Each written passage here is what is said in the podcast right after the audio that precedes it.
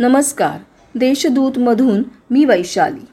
देशदूतच्या free पॉडकास्टमध्ये आपल्या सगळ्यांचे स्वागत आहे. पाहूया नाशिक जिल्ह्यातील काही ठळक घडामोडी. मध्य रेल्वेच्या गाड्यांना सर्वसाधारण जनरल तिकीट व मासिक पास सुरू करावे अशी मागणी रेल्वे प्रवासी संघातर्फे करण्यात आली आहे. या मागणीचे निवेदन रेल्वे प्रबंधकांना देण्यात आले. भगूर नगरपालिकेतर्फे माझी वसुंधरा अभियानाअंतर्गत करोनामुळे मृत्युमुखी पडलेल्या नागरिकांच्या स्मरणार्थ वृक्ष लागवड करण्यात आली. कैलासपती कदंब कुसुम कडुनिंब अशा विविध प्रकारची झाडे यावेळी लावण्यात आली. उद्योगांमधून सोडण्यात येणाऱ्या रासायनिक सांडपाण्यामुळे नंदिनी नदीच्या प्रदूषणात वाढ झाली आहे. अशा उद्योगांवर महापालिका औद्योगिक विकास महामंडळ आणि प्रदूषण नियंत्रण मंडळाच्या संयुक्त पथकांमार्फत कारवाई करण्याचे आदेश नाशिकच्या महापौरांनी दिले आहेत. केंद्राच्या महामार्ग संकल्पनेनुसार चेन्नई सुरत ग्रीनफील्ड महामार्गाच्या जमीन हस्तांतरणास सुरुवात झाली आहे. हा महामार्ग नाशिक जिल्ह्यातील सुरगाणा पेठ दिंडोरी नाशिक निफाड आणि सिन्नर या सहा तालुक्यातून जाणार आहे. नाशिकच्या सार्वजनिक वाचनालयाचा देवघेव विभाग स्वर्गीय माधवराव लिमये सभागृहात स्थलांतरित झाला आहे.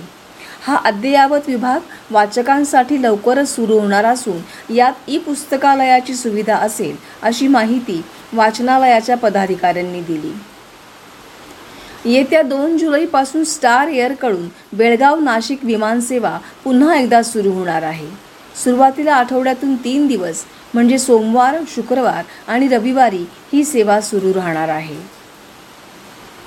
पर्यावरणाला हानी पोहोचणार असेल अशा महत्त्वपूर्ण व संपूर्ण प्रतिबंधित असलेल्या गड डोंगर किंवा ऐतिहासिक वारसा स्थळांवर उत्खनन करण्यास पूर्णपणे बंदी घालण्याचे आदेश जिल्हाधिकाऱ्यांनी दिले आहेत.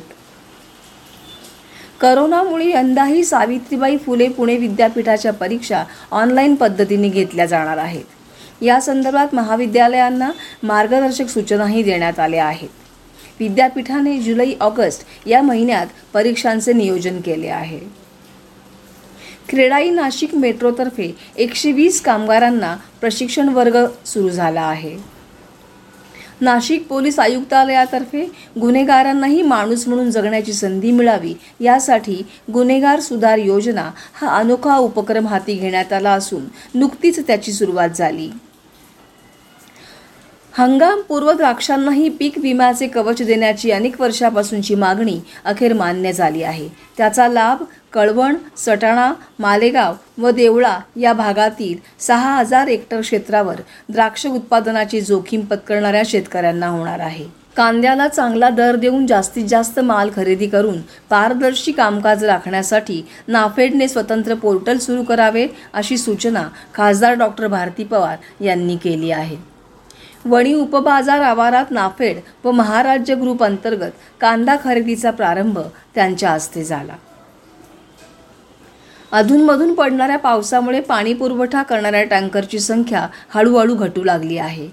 जूनच्या मध्यापर्यंत छप्पन टँकर सुरू होते त्याची संख्या आता चाळीसवर आली आहे.